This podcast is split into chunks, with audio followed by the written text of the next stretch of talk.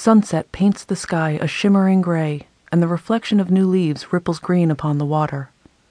The springtime nights are shorter, and my dreams are shorter too, but I fly until the very end, until the last moment before I must wake to call the ravens.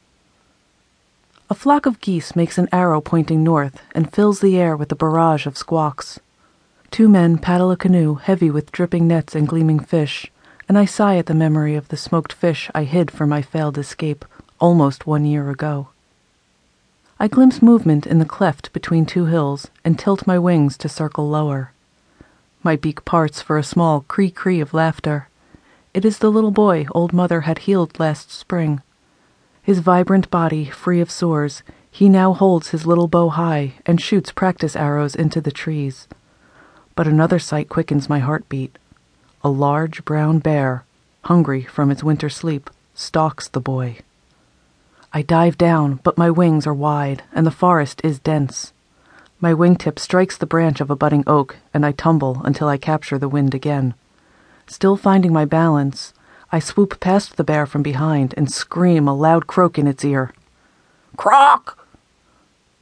The bear does not falter, but the boy takes heed. His hair flies from his shoulders as he whirls around and shows me his eyes wide with fear.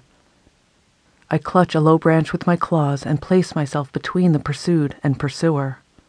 The light has faded, and the shadow of the hulking bear looms closer. With my eyes on the bear, I shout to the boy to run and run swiftly. Craw cree cree!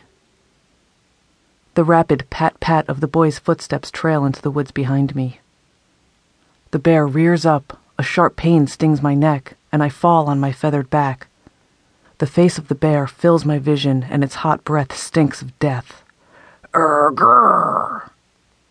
The bear's fangs glisten as it raises a paw. I flip to my belly with a clumsy, frantic flutter of my wings and take the blow upon my back. Sharp claws scrape my shoulders.